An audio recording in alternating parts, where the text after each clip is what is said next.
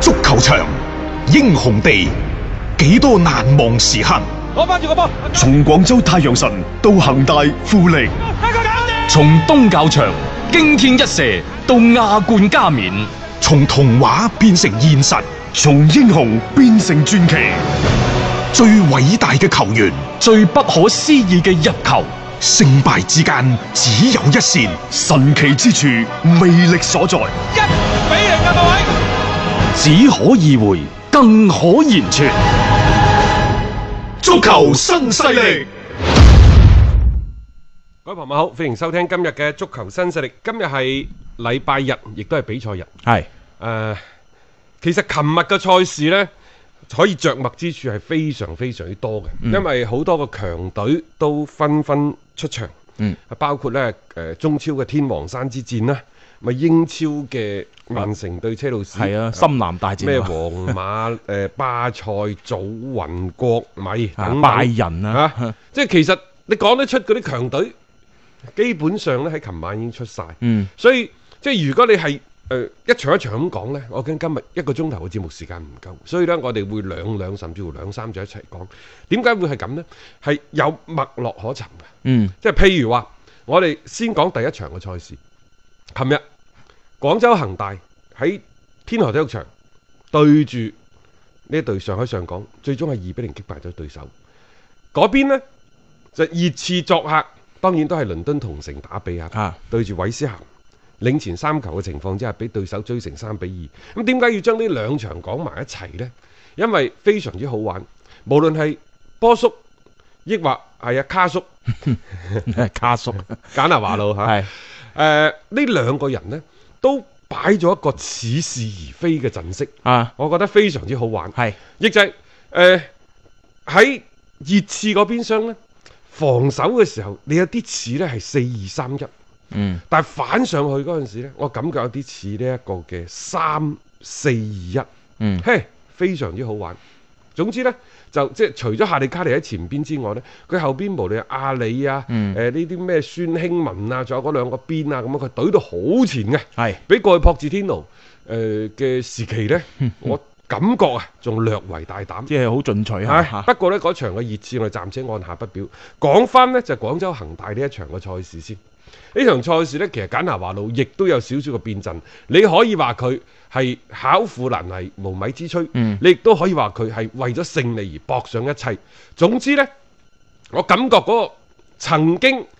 誒靈、光乍現嘅簡拿華路呢，又又好似返翻咗嚟。係 即係今年嘅呢位仁兄 呢，我都唔知點樣去講佢好。佢有時其實好多嘅好多場次係神來之筆，尤其係六七八月份，我哋拍晒手掌，話呢一個真係絕妙啊！嗰段時間練級成功啊，啊嚇啊啊帶領隊波啊越打越好。但係亦都有咧九月十月嘅分着百出，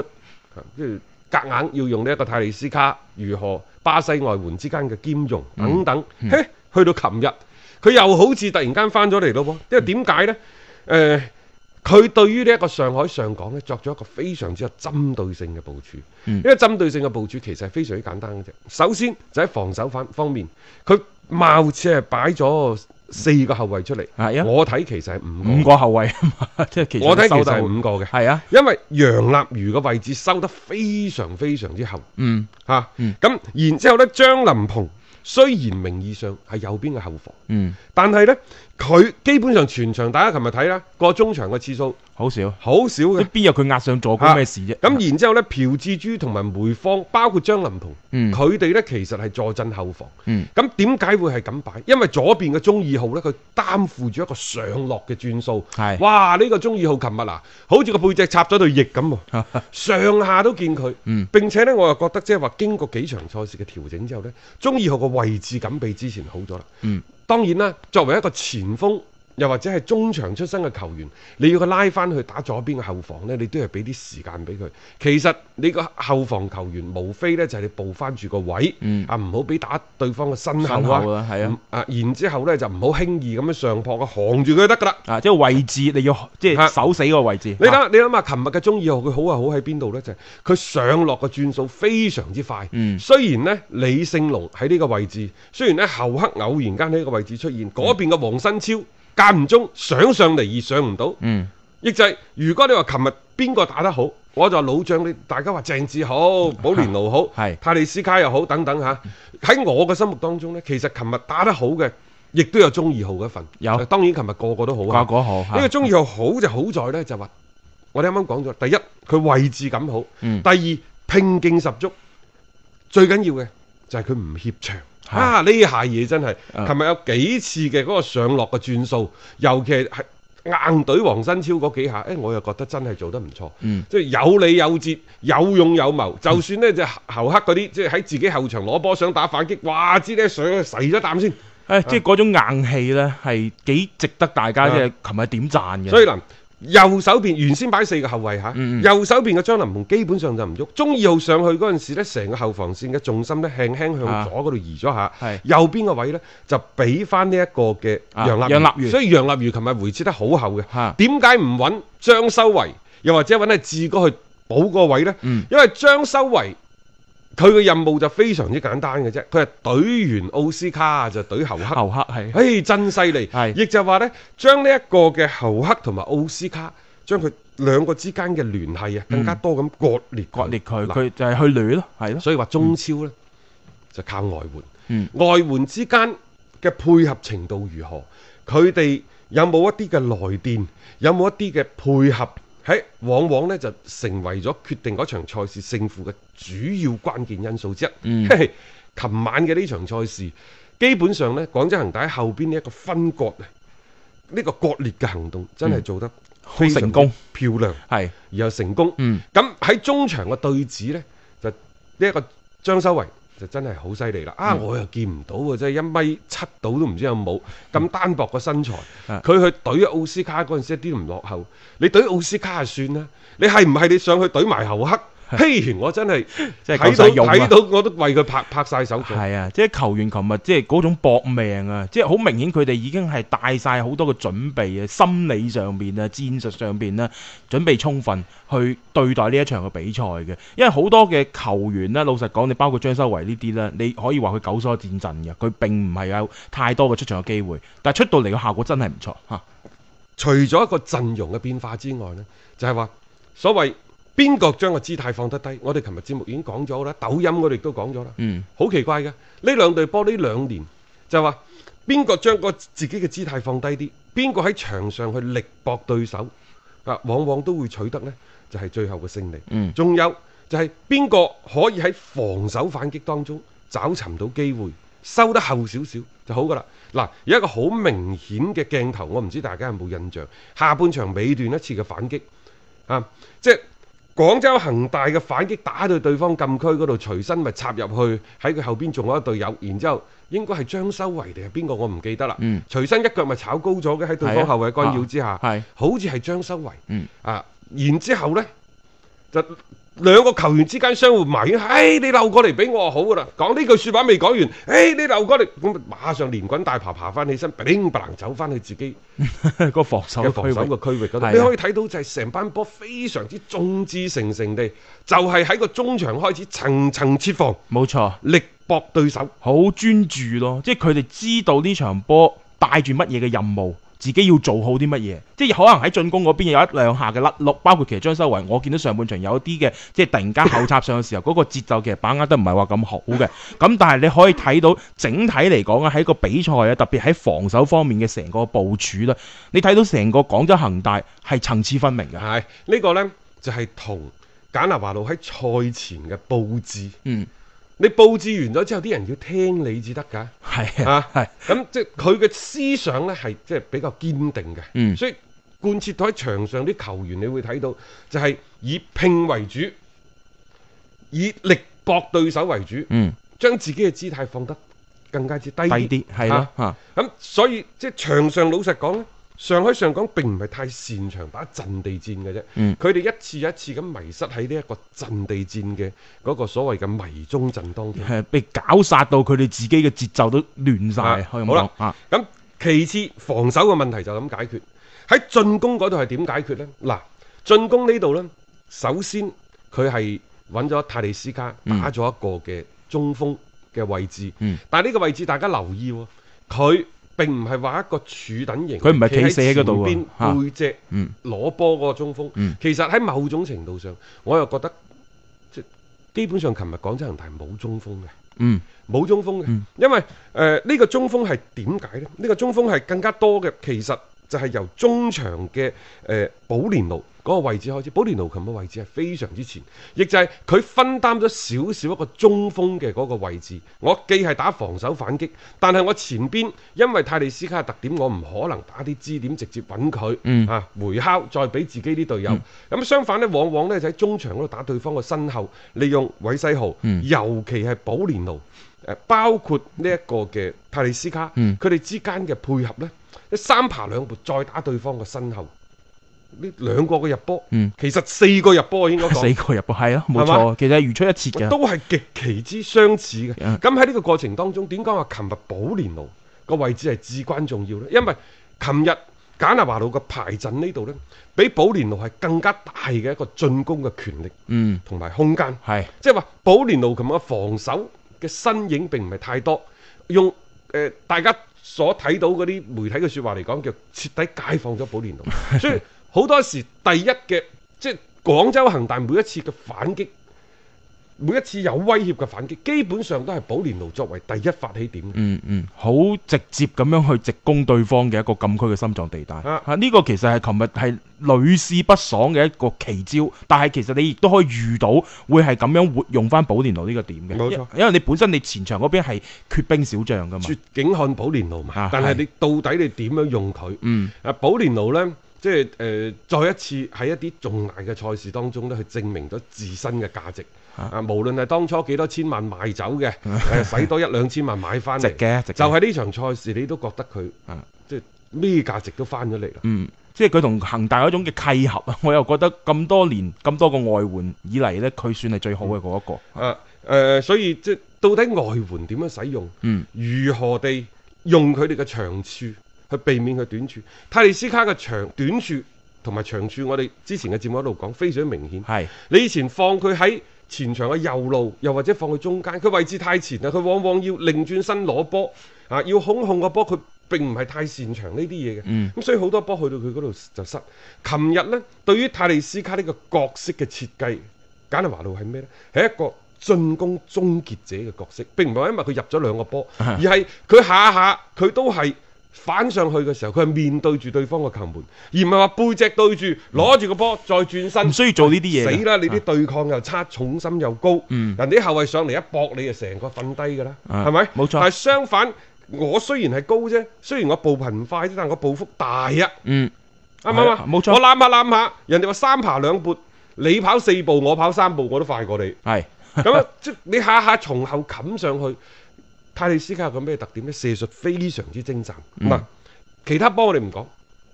即係越位嘅嗰個波，啊。嗰、個波係咪射得好好靚先？靚，射得好靚，係啊！即係你刨除嗰啲因素，其實呢一個係一個好靚嘅進攻，然處之後第一個入波啊又好靚，攞理個腳得非常之尖一好篤，係點球射得非常之漂亮。顏俊寧啊，琴日都處於一個好巔峰嘅狀態㗎啦，嚇上遮下擋，起碼有五六個佢都二百場里程碑嚟㗎，係嘛，係全啊部撲出嚟。係但係你睇下嗰個波啊，其實佢撲得已經好靚㗎。好嗯靚，但係如果唔係泰利斯卡嘅點球球速夠快，嗯角度夠刁鑽嘅話，就俾人撲咗出嚟。但係琴日以泰利斯卡嗰種表現同信心，真係一啲都唔擔心佢處理呢個所點以球就嘅話能力，你點樣去用佢？係亦就係當下一場艾克森再出翻嚟之後，嗯你如何去平衡四個後衞、四個外援之間嘅名額？冇錯嗱，有個朴志洙喺度，嗰、嗯個後防係咪揾咗好多啊？嗯前邊你要用阿契 仔，咁啊艾克森你唔用嘅話，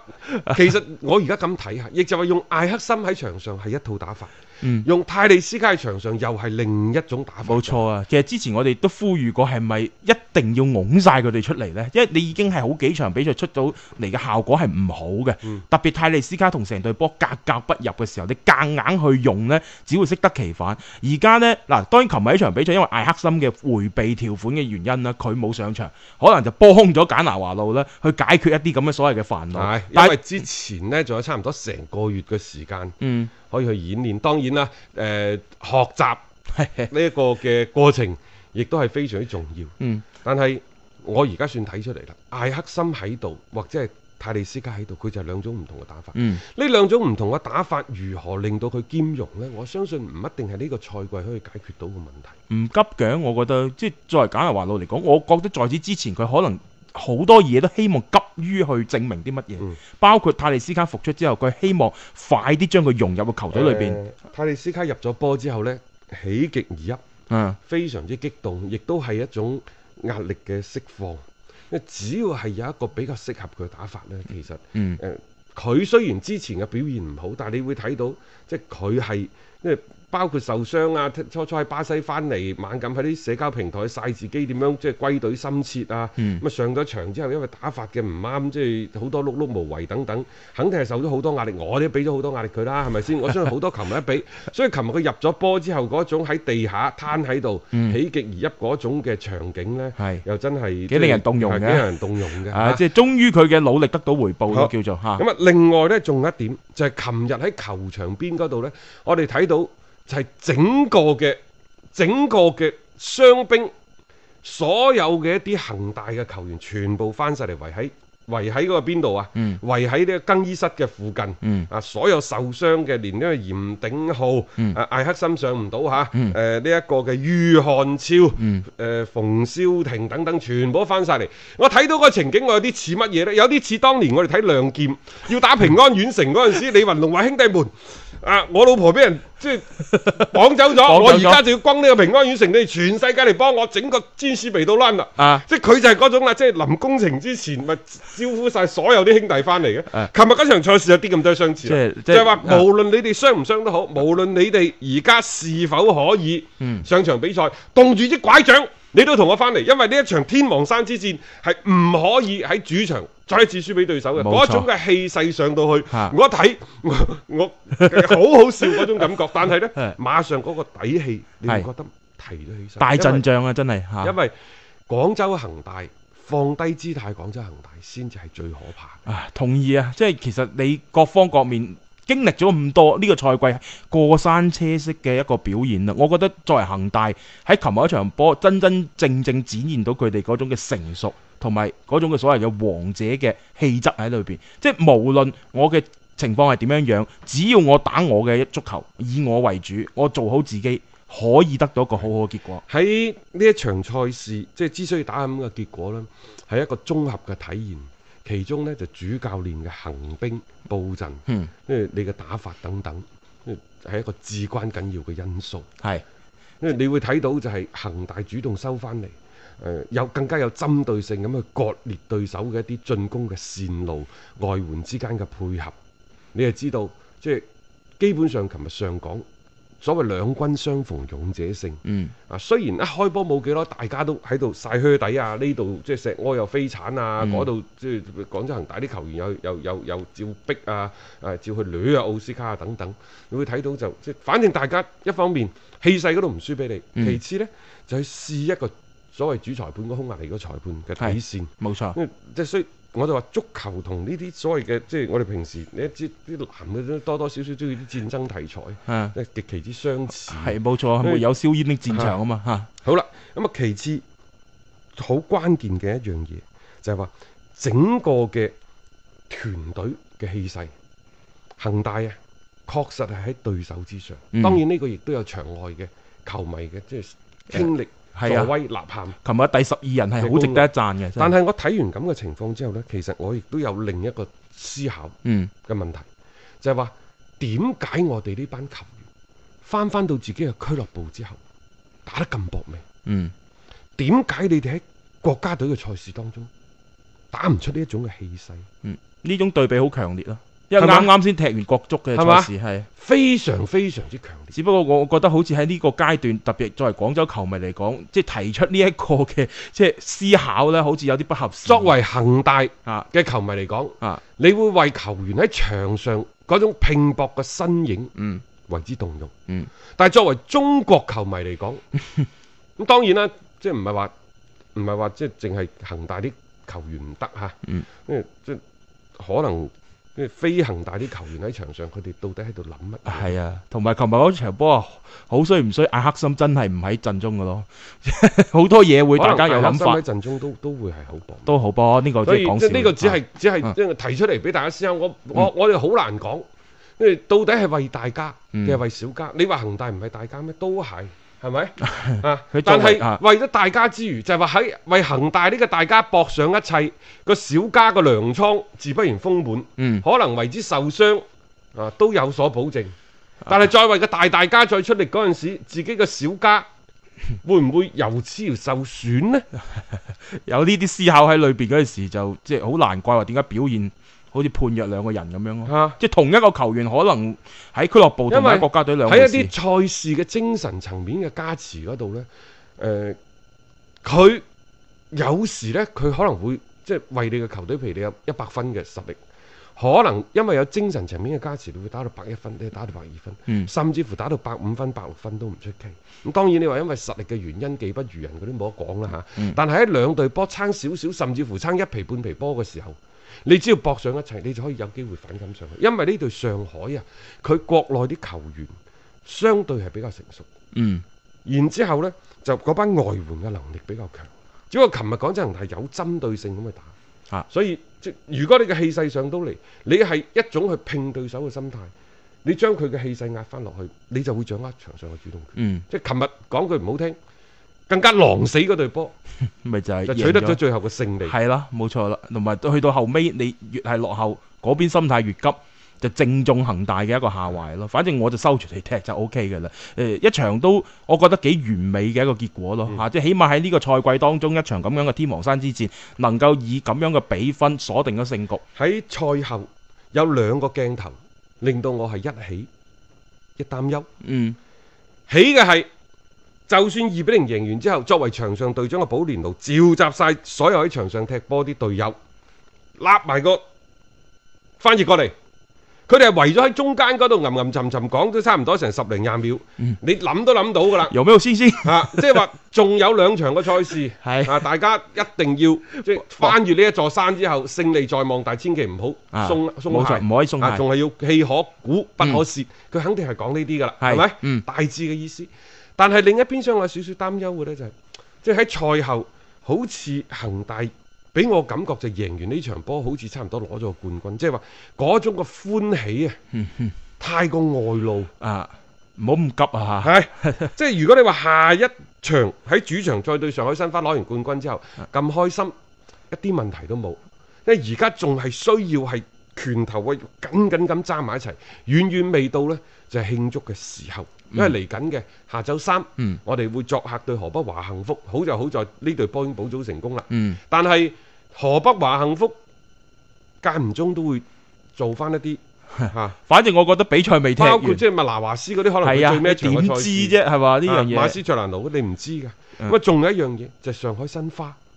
當然，誒上海申花嗰邊又係呢一個嘅廿年嘅恩怨情仇，呢度又係咩同城同埋對佢手有足協杯嘅但係你次回覺得咁合啊樣你可以忽視對手，忽忽視對方先贏你幾耐覺得再呢講場賽事你就可以贏硬嘅？係啊琴日係嗰場賽事你睇下，我哋係為數唔多覺得恒大有機會嘅媒體之一，但 係鋪天蓋地大家都覺得，啊就算我睇好恒大，我覺得嗰場賽事啊和波都唔錯。冇錯啊，大家都即係十五十六㗎，即係唔係話好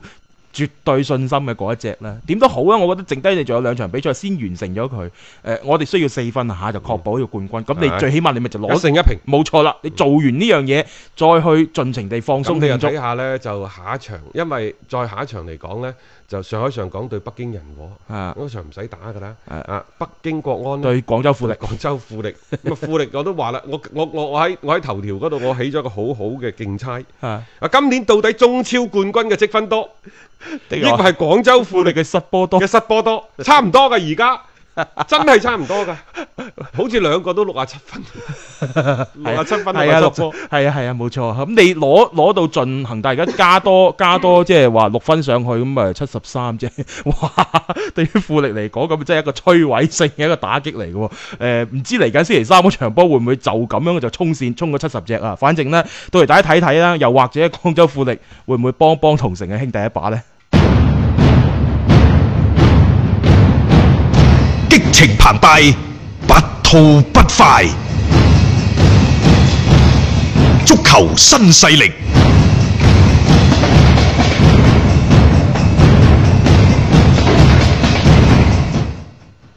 唉，話係想話兩場波一齊講，咁點知呢？講講下都係被恒大琴日佢哋喺場上拼搏所感染啊，所以我哋着墨更加重嘅係廣州恒大呢度嚇。嗯但係摩連奴誒喺呢一個英超嘅叫重返教練崗位之後嘅首秀呢，亦都係非常之成功，尤其係上半場嗰隊波。即係基本上係無解嘅，因為佢嘅突然間變陣咧，打到對面韋斯咸嘅嘅嘅嘅老教頭帕利尼有啲懵懵地。係啊係啊，即係佢嗰佢佢嗰個由守嘅三三後衞啊到四後衞之間嘅轉換，嗯即係變咗嘅話，佢反上去嗰陣時咧，佢嘅邊路多咗個人，所以點解琴日孫興文又射又傳就係咁啦。嗯，梗係啦，你一個打一個，你都單挑人，更何況係幾個打一兩個個，打一個， 係啊，咪即先係局部人數所以優憑勢。你睇到成個上半場就係孫興文喺對方嘅右路，佢自己熱切嘅進攻左路嗰度嗯咧，搞風搞雨，基本上係冇得打嘅。下半場再調整嘅時候，係熱刺都覺得哎呀差唔多就算 啦。啊、當然啦，比分三比二，咁啊有一個波呢係臨完場之前再嗯再入失，即係嗯但係我相信對於摩連奴嚟講呢，失兩個波佢就一定唔滿意㗎。肯啊定但㗎係你有啦，冇睇到佢呢？啊，佢冇指責任何人喎，因為嗯可能新上任又好，又或者對於呢隊熱刺過往嘅作客嘅成績嚟講，有乜嘢比一場勝利更加重要呢？佢呢個賽季客場未贏過嗯啊波嘅，在此之前啊啊，嗱、並且呢，就係、對一啲嘅球員嚟講呢，佢係又拉又打啊，嗯嗰啲、所謂嘅呃誒誒又又砂糖 啊，又嗰啲係咩咁樣，你睇到啊嗱，阿里係嘛？啊，阿里呢，就好明顯就你就企翻喺一個影鋒嗰個位置嗰度，嗯就係標準嘅前腰啱打㗎啦，咁就啱打係啊去後上嘅。嗯但係另一位成日打前腰嘅艾力神呢，對唔住，你就喺替補席，但係係啊我亦都俾你替補上去，嗯，講到明㗎啦，就係、同你講，你續唔續約？你續約，咁啊繼續大家有用得咯，玩；係唔續約，咁咪？拜拜啦。邊度涼爽邊度去， 就係咁啊！呢個啱嘅，呢個處理，因為你喺成個球隊嘅大嘅利益立場上面去考慮，我姑勿論之前列維嘅做法得唔得到球員嘅認可，但係現階段你要執嗰隊波嘅話呢，你肯定要揾一啲人呢。你話祭旗又好，立軍威又好，我覺得艾力神呢個位置呢，佢自己要好好考慮啦，因為而家已經唔再係朴字天奴去執掌呢支嘅球隊，摩連奴帶領熱刺贏咗第一場嘅比賽，算係下咗一個馬威㗎嗯嗱，。你有冇睇到呢？就係琴日嘅誒嗰隊熱刺同我話恒大有咩相似呢？即係兩隊波都係打得更加簡潔、更加高效，嗯尤其熱刺。熱刺呢，就佢哋向前嘅嗰種嘅概念、嗰種嘅慾望，啊嗯即係即係恒大係收住踢。嗯佢呢，其實表面上。